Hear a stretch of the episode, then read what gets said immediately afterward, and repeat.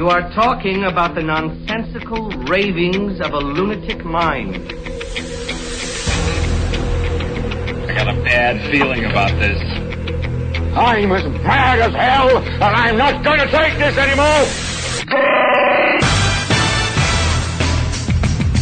He's looking at you, kid. What we got here is a failure to communicate. You could ask yourself a question. Do I feel lucky? Well, do you, punk?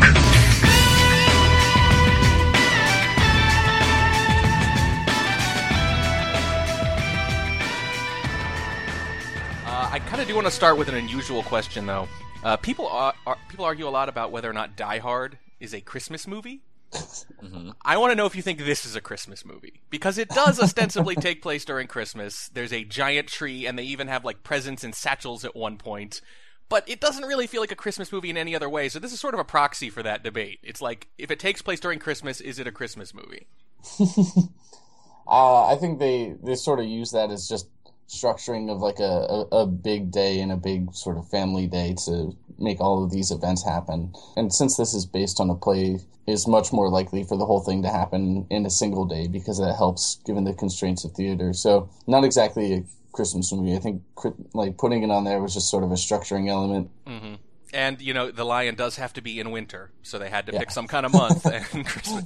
Um, I, don't, I, I normally like to ask, as, as as silly as the question is, what people just thought of it straight up, just to kind of get the ball rolling. And I don't want to stack the deck on that question too much, but let me just read some of these awards for the Oscars. Katharine Hepburn wins Best Actress. The film wins Best Adapted Screenplay, Best Score, nominated for Best Picture, Best Director, Peter O'Toole for Best Actor, and of course nominated for Best Costume Design. So, with that said, uh, Slappy, what did you think of it? Well, more importantly, back to whether Die Hard is a Christmas movie. Uh, I don't. I don't really have. Uh, okay, actually, I, I actually do care. I, I don't think it's a Christmas movie. I don't think this counts as a Christmas movie. I think that using Christmas movie that broadly cheapens the like the word Christmas movie.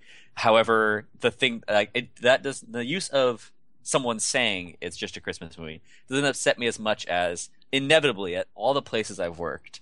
Whenever people bring up Christmas movies, there's always one person who kind of sits back smugly and says Die Hard. Yeah. Uh, so that's my only problem with it is is that thing. Like they've beaten the system. Right, right. Uh, they found a but- loophole. Right. Right. But anyways, this this dumb movie. All right, I'll talk about this. Um, actually, so in brief, and I'll probably hit back on this several times during it. Is um, the experience that I had with it was um, as I was watching it when I started it.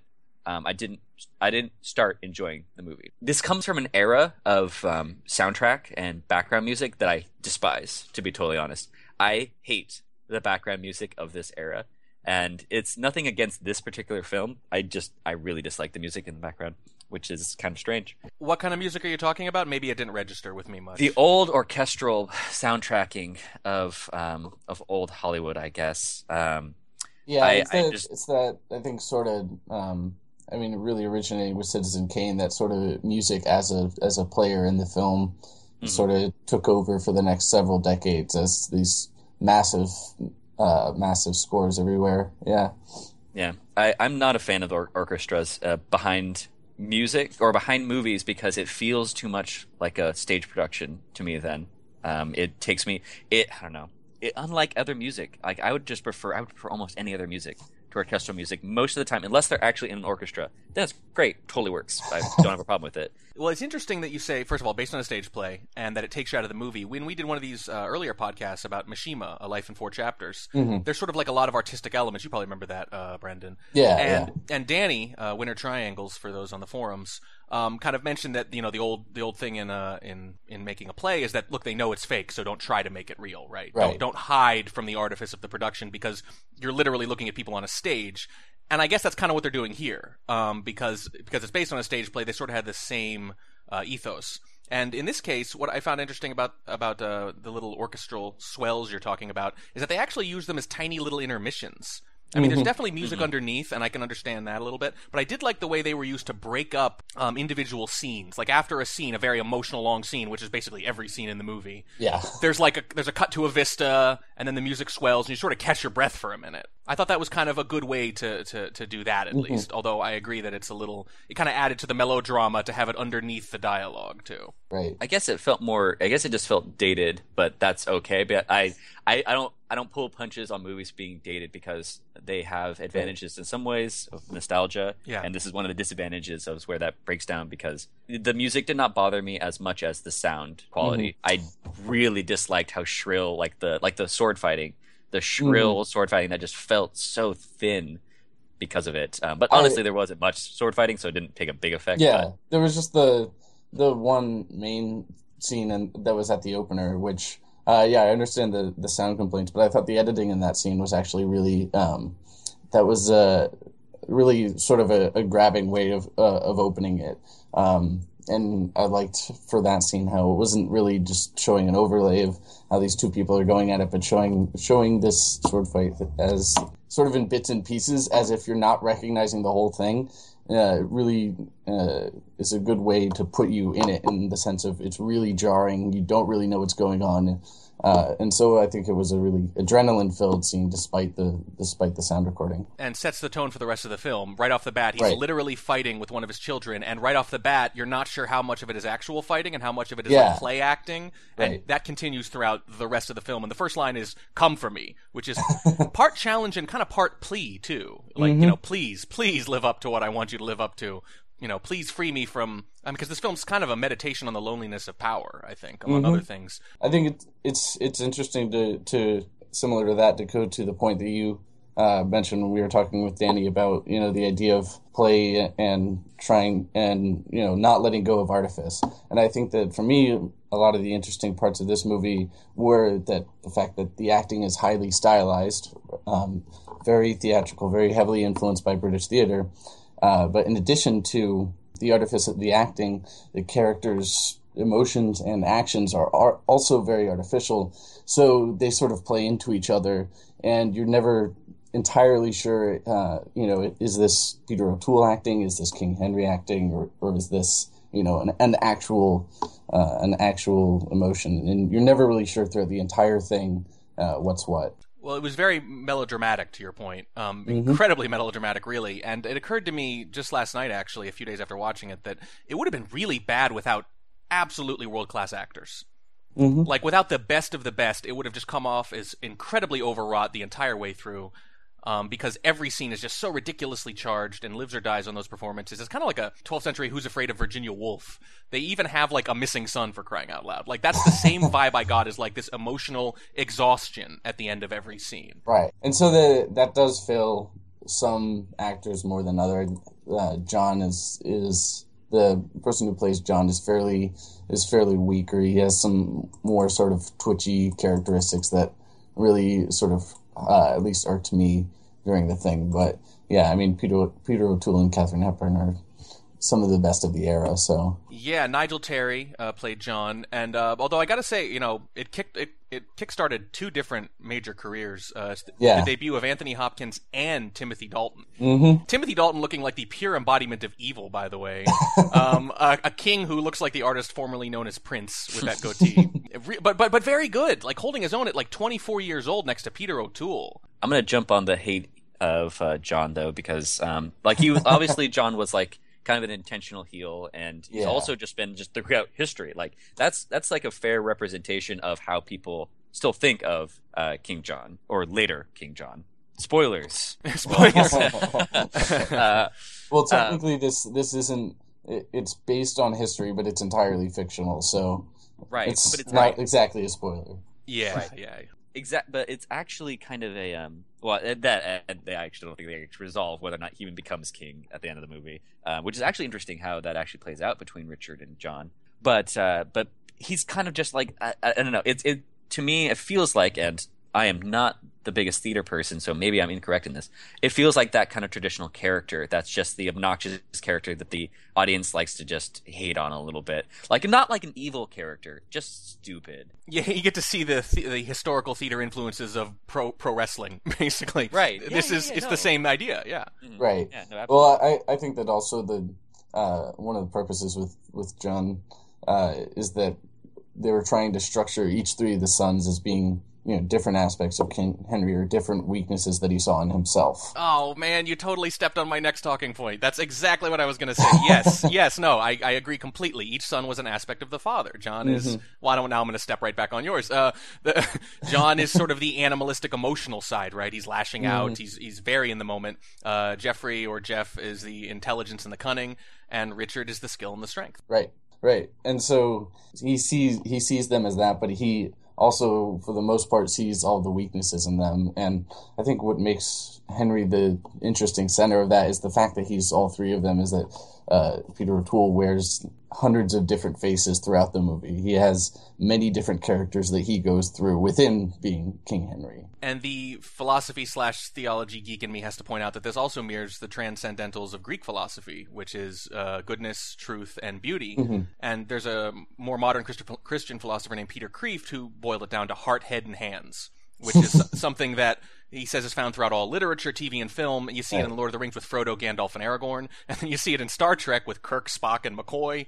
And here you see it with John, Jeff, and Richard too. Like they represent. So heart and head, head and hands is the desire to do a thing, the wisdom to do it the right way, and then the ability to see it through. And each of each of the sons has only one piece of this puzzle, which is why none of them can be the king that Henry was. And actually, to jump on that philosophical thing is how uh, it felt like the tripartite state slash soul of the um, logical, like the logical kind of cunning character, the guardian class, the warrior class, and then the kind of the masses, which would be um, John essentially, of just like the just they follow whatever their wants are and just Mhm. do whatever. Yeah, which is I mean it's kind of funny though that actually thinking about it in that sense makes it also John is just like all the uh, commoners and just like they just want uh, just give me what I want. dresses That's like it. one looks like one yeah he could easily be mistaken for one When you say warrior class, I thought you were veering towards a video game analogy there for a second. it, it sounded like it. Well, but I mean, it's easy to despise John, but at the same time, it does matter. Like undirected cunning is terrible. Undirected strength is terrible.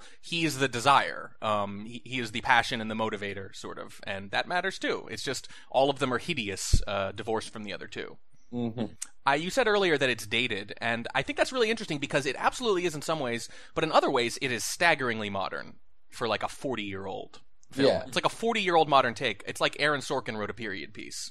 right. I, I think that the dialogue was was it, it was pretty evident that this wasn't based off of you know some Shakespearean play. That this was a modern writer writing this, and it's also you know some American writer from Illinois writing this thing, kind of imitating British theater. So the the dialogue at many points feels.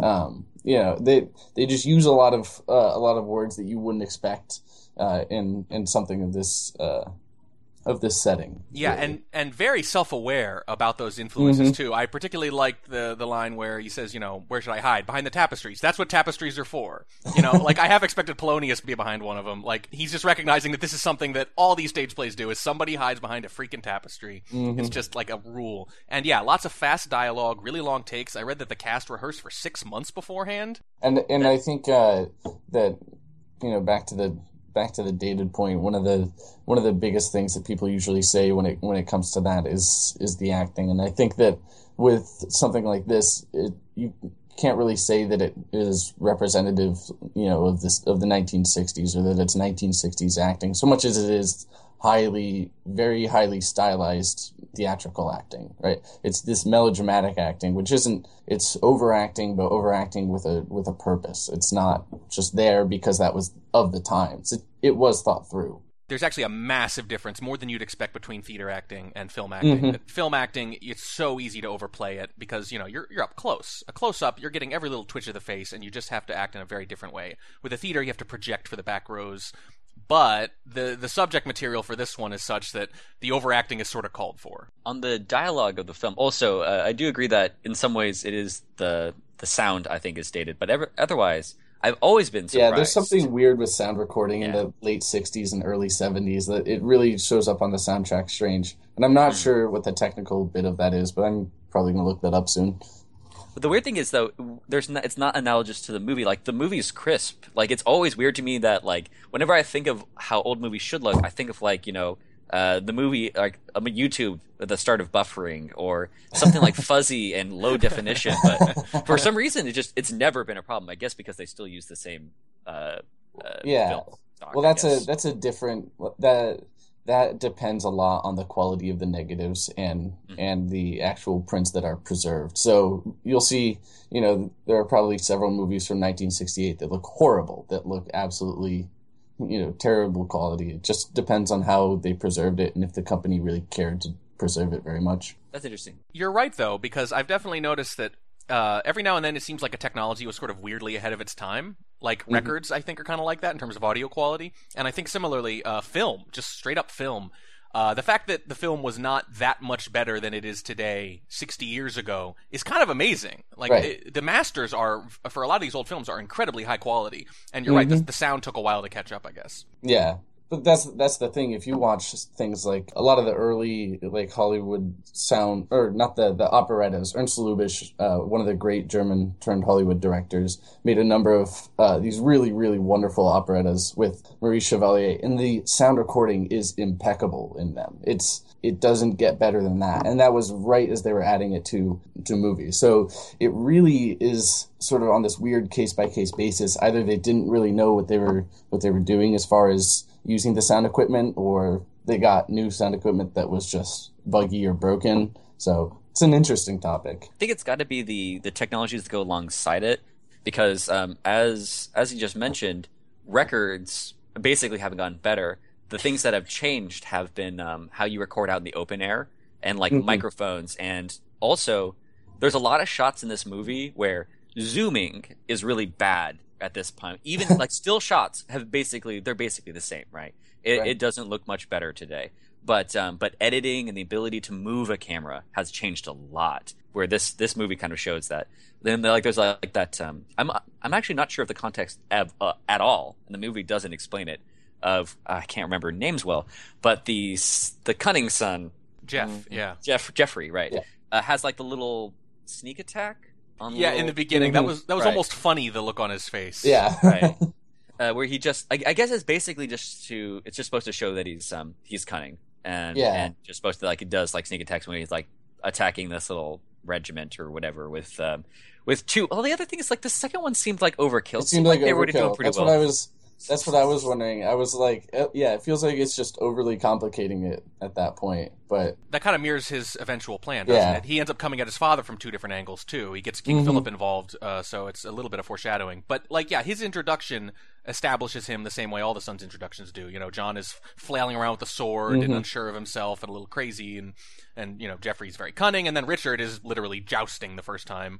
And uh, thinking about killing a man afterwards, um, Yeah. which that shot, of course, mirrored near the end of the film by by King Henry, the the close up of the face with the sword that he doesn't quite plunge down, which could be a way of kind of nodding to the fact that historically Richard does end up as king. The other Oh. thing is, uh, I don't know if you guys will agree with this, um, but this movie is basically 1960s Game of Thrones. Just less bloody. Like, legitimately, that's basically what this movie is. I don't know why that didn't occur to me, but now that you say it, I'm like, yep, yeah, exactly. It's Yeah. even got their little their little Cersei there uh, with uh, Catherine Hepburning everyone else all movie, which she probably got the best dialogue.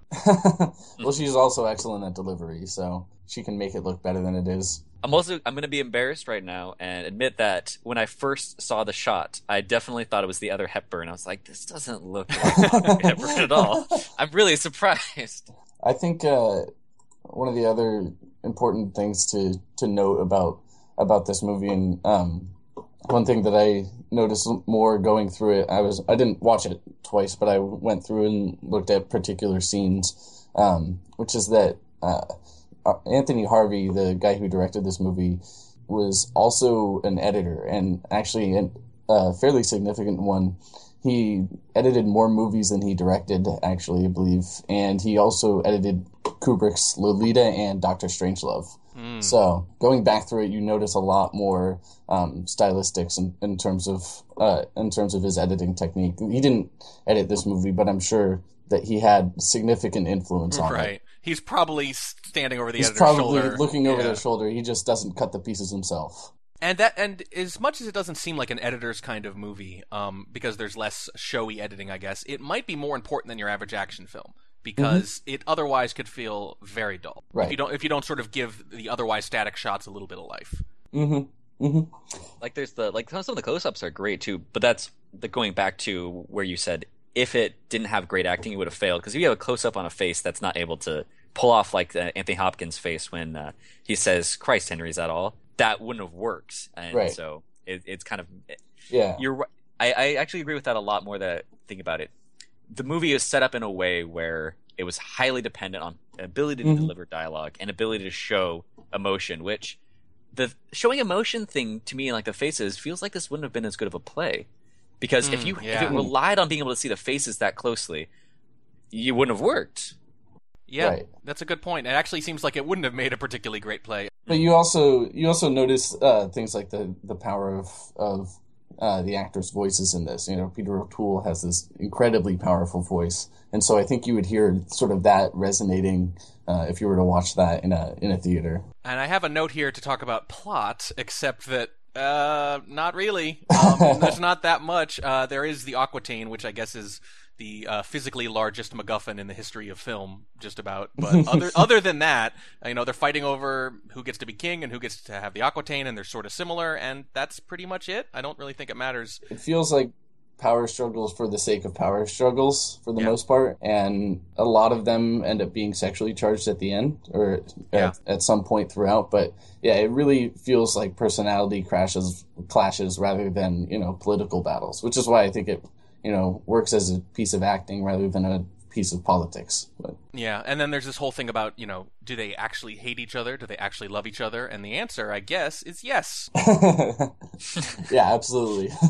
yes to all because they really go back and forth all the time and to, to what you said about the acting earlier too uh, not only do they have to pull off those close-ups but they have to be very tender with one another one moment and then completely at each other's throats the next and not have it feel too much like emotional whiplash Right, and that's where editing can play a very significant role in in shifting the dynamics of not just how how dialogue is being played out, but shifting the the dynamics of the speed at which people are talking, the speed at which you're cutting, the speed at which you know things are delivered. You can really have a massive influence on uh, how the, how your actors are perceived there. Yeah and one thing they do here a lot is they take every basically historical rumor and just treat it as fact. So there are su- there are suggestions historically that richard might have been gay. They say yep he was. Uh, there are suggestions that he was close to philip because they plotted together at one point. Uh, so hey they were lovers sure. Right. uh, uh, pretty strong suggestions that John had a hunchback, so they kind of turn him into a quasi Quasimodo, if you will. um, and uh, there are also suggestions that some rumors that Eleanor might have slept with Henry's father, uh, and that he wanted an annulment on this basis, or might have been able to get one. Right. Um, so they just sort of treat all that as either true or very probably true. Yeah, they true, or at least, uh, you know, a lot of the things. For example, Eleanor sleeping with Henry's father. She is playing on the uh, on that being true, but you know, it could very likely not be, and that's just something that she's trying to portray. Everyone's sort of trying to tell their own story and portray what they want to portray in this, and so And in her case, it's like a double taunt because on one hand, he wants that because he wants an annulment at that point in the movie. On the other hand, he doesn't want it for very obvious reasons. It's humiliating and Yeah. emotionally distressing. So she's sort of messing with him on two different levels. Like, oh, here's what you want. Okay, that this is what it costs. You know.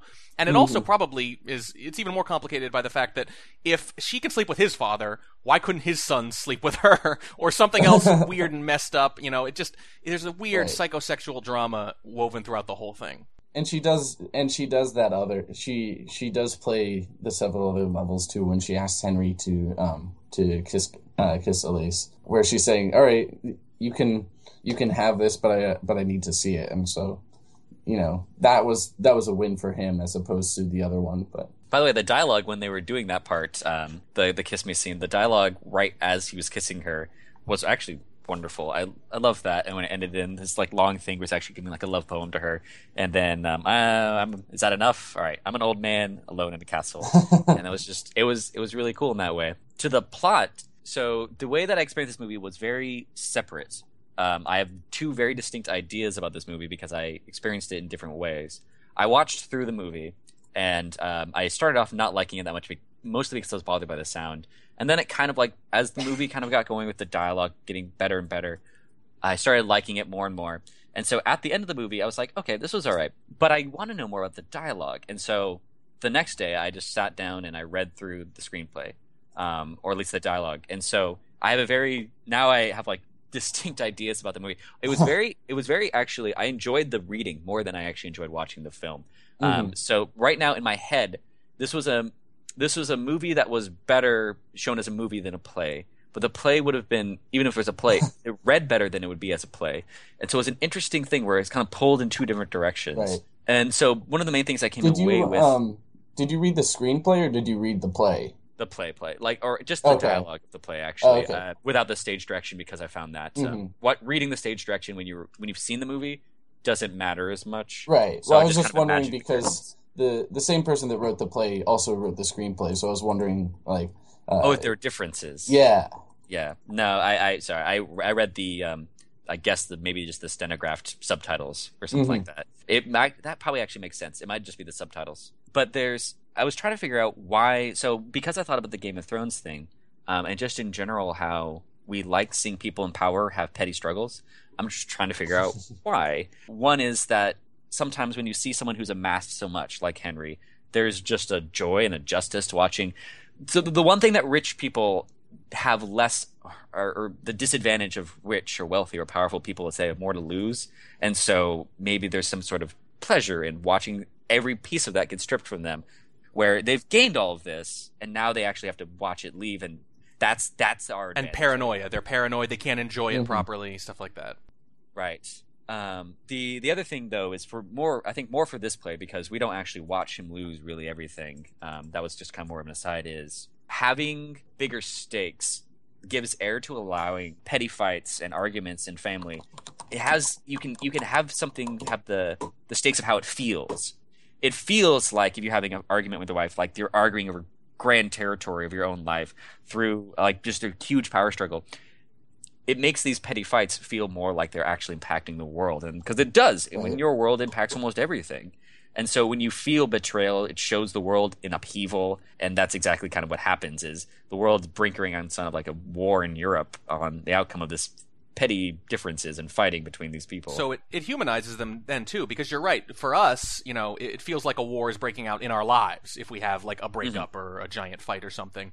So it's basically saying these are still humans. They're just operating on a different level. The stakes are higher, but the emotional conflicts are very similar to what we might have in a day to day life. Right. Right, The, right. the world appears to actually respond to the pain of the people involved rather than the indifferent to the monumental suffering that you normally feel. Like the world just does not care usually. So this kind of like gives people a way to experience it in a way that the world actually Mhm. responds to it. This is like a you know an interesting way to an interesting adaptation of plays, and I think that the the idea of adapting other arts into film is is uh, is a very interesting and difficult technique. So if anyone else is interested, I was just going to offer um, two films that I, like uh, that are interesting examples of that. Uh, one is Greed uh, from 1924, which is probably the most interesting book to movie adaptation. Uh, and the other one is Othon uh, from 1970, which is, I think, far and away the most intellectually interesting uh, play to film adaptation I've ever seen. For me, the last couple of thoughts I have are one, there's a the my one of my favorite shots, maybe I've ever, like ever seen. I actually really love this shot. Was uh, where O'Toole is laying back on the stairs. I fooled you, didn't I? Oh God, but I do love being king, and it's just like a cocky guy just sitting down with smug. It was fantastic. I love that shot, and actually, it was it's interesting because it's it's easy to overplay smug uh, in a theatrical way because it's kind of like a strange emotion where if you overplay it, then it just comes off as arrogant, straight up. But the smugness was wonderful in that one. I, I'm really glad you mentioned stairs uh, because there's sort of a theme there too. We see a lot of running up and down stairs more than they technically need to show us, uh, and they use it first, I think, as a metaphor for you know the rise and fall of various people, um, and also just to sort of tell us a little bit more about the characters. There's one shot. It's I think it's 55 minutes in. All three of uh, the sons run down the stairs in succession, and they run down the stairs in completely different ways. John comes flying around the corner like, you know, Tom Cruise on socks on a slippery floor, and then he kind of bounces off the wall and zigzags down. A second later, Jeffrey, and you already know, you probably can already guess how he walks down based on where I'm going with this, walks down very tight and controlled uh, in almost a straight line. Richard comes out and takes them two at a time. He bounds down them. And I'm like, that is perfect and so subtle and so easy to miss. But even if you miss it, I'll bet you something in the back of your brain registers the personality reflected in their steps. Right. Oh yeah, that is interesting. Um, I like that, and that's actually something that it would be hard to. That's something that would not translate to a play well because stairs and plays are horrible. Uh, like you, yeah, yeah, you can't Exactly. really get much vertical space there.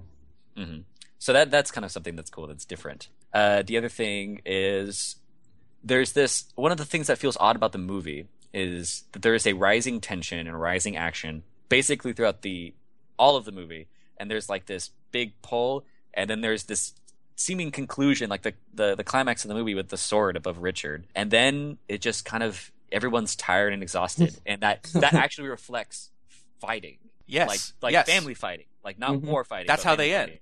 It reflects family fighting really well. Exactly. Just people have exhausted themselves. They are they they have no anger like left in their Mhm. banks. Like it's not the the issues are still there and they will remain there. But it's just there's not passion driving it anymore, so they can't keep it going. It takes a lot of effort to have this kind of hatred for each other.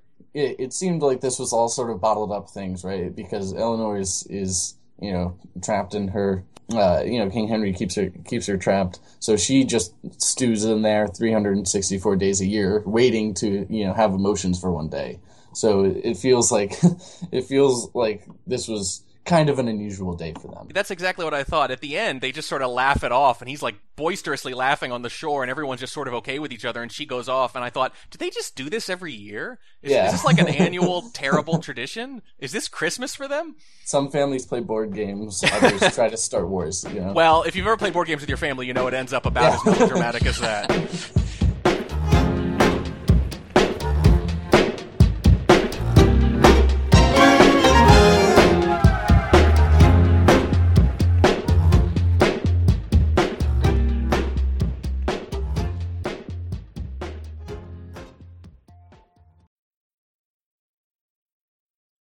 Wow them in the end.